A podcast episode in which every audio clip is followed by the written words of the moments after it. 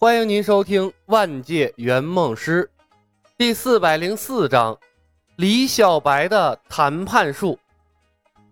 空桑山山顶，李牧把所有学员集中到了一起，慷慨激昂的、慷慨激昂的发表战前演讲。同学们，以前为你们讲述过修道界的现状：门户之见，自私自利，弱肉强食。和蜀山仙学院共享、公开利民的全民修仙相悖，可以说仙学院是动了全世界修真门派的奶酪，所以仙学院注定是所有门派的天敌。无论正派还是邪派，他们都不会坐视我们发展壮大。你们也看到了，外面那些门派全是冲我们来的。若他们赢，仙学院将不复存在，你们的修行之路将彻底断绝；若我们赢，蜀山仙学院将成为天下第一大派，我们会拥有更多的资源和更安全的修行环境。修行之道与天争，与地争，与命运抗争。胆怯懦弱换不来平安，成就不了长生之道。同学们，你们通过自身努力成为精英，一定对此深有体会。腐朽的旧时代终究会被打破，一个全新的修行时代将要崛起。我将带你们亲手开创新时代。今天我将带你们上一堂课堂上学不到的课——战争，让你们亲身体验修行界的残酷和精彩。同学们，你们有没有感受到心脏在跳动？那是你们的热血在沸腾。拿起你们手中的弓箭，铭记今天这个时刻。从今天起，蜀山仙学院将因你们而辉煌。李牧刻意避开了流血、死亡、牺牲等各种可以让人恐慌的词语。换成了各种热血和激励，彻底把这一批初入修仙界的菜鸟的情绪鼓动了起来。在他演讲的同时，冯公子也没闲着，欢喜鼓舞，圣灵保佑，攻击加速，护体神盾，护体石敷，接连五个增益性魔法加持在了精英团的身上，加士气，加攻击速度，加防御，最大程度的保证学员们的安全。最后的大祈祷，冯公子留给了李牧。祈祷的特效效果最强，由李牧来施展，更能增加学员们的信心。李牧聚集了所有学员演讲，立刻引起了其他关注仙学院的门派的注意。距离的原因，他们听不清李牧说什么，但当祈祷的光芒从天而降，笼罩在仙学院所有师生的头顶时，所有人都意识到了不对。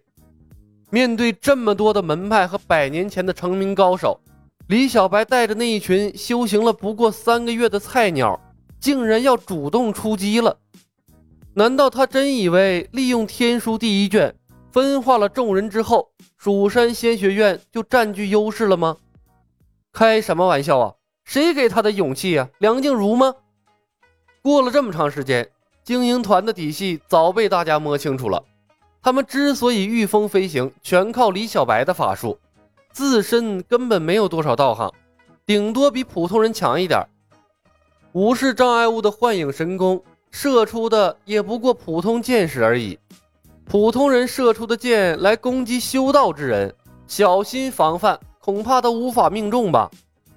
更何况能来到空桑山的，都是可以御剑飞行、修行有成的派内高人。几个道术打过去，那些普通人怕是要死上一大片吧？主动引战，李小白怕不是得了失心疯吧？李牧发动飞行奇术，带着五百精英团和五百镜像，在众目睽睽之下升上了天空。精英团在天空缓缓移动，李小白站在对手，加持了内力的声音传遍了空桑山的每个角落。我是蜀山派李小白。首先，我在这里对大家表示诚挚的歉意。毕竟这些日子仙学院的所作所为给大家造成了不少的困扰。不过，我却认为这对大家是好事儿。我们避免了阴谋带来的破坏。修道界不需要阴谋，我们要和平修仙，共求长生。留给大家这么多的时间，关于蜀山仙学院的一切，相信你们也调查清楚了。我蜀山派拥有最先进的办学理念，注定引领未来的修行时代。在此，我诚挚的邀请各位摒弃前嫌，加入我蜀山仙学院，共创美好的未来。大家意下如何？田不易、水月大师、普空鬼王、玄武、玉阳子、周隐、吸血老妖等等留在地面上的正邪两道的大佬们齐齐蒙波。他们仰望着天空，面色或黑或白，各有各的精彩。谁都没想到啊！这李小白竟能冠冕堂皇地说出这么一番话来，天下怎会有如此厚颜无耻之人？这李小白也太不要脸了！无耻之尤！田不易脸皮颤抖，他看到了仙学院中的曾书长，忍不住高声道：“曾师兄，还不速速醒来！青云门被李小白折腾得分崩离析，李小白与天下人为敌，注定死路一条。”你身为风回峰首座，莫非要助纣为虐吗？曾书长下意识地看向了野狗道人等身份不明的人，不为所动。他是蜀山派分支的长老，跟青云门有什么关系呀？敢问下方可是大珠峰的田不易道兄？李牧看向田不易，笑道：“我敬道兄的为人，青云门死水一潭，埋没了道兄的一身才华。”不如来我仙学院谋个副院长一职如何？仙学院拥有佛道魔三派典籍，未来还会集齐五卷天书。来我蜀山仙学院问道长生，指日可待呀！呸！贼子，你把我田不易看成什么人了？田不易怒目圆瞪，两眼似要喷出火来。他感觉人格遭受了严重的侮辱，苍啷一声，拔出了陪伴他多年的赤焰。今日。田某便会会你这祸乱众生的魔道妖人。田道兄，你真的决定第一个出手吗？李牧笑道：“看看那边的鬼王宗，他们可等着渔翁得利呢，是不是啊，鬼王大人？”拎着赤焰的田不易顿时僵住了，一滴冷汗从额头滑落。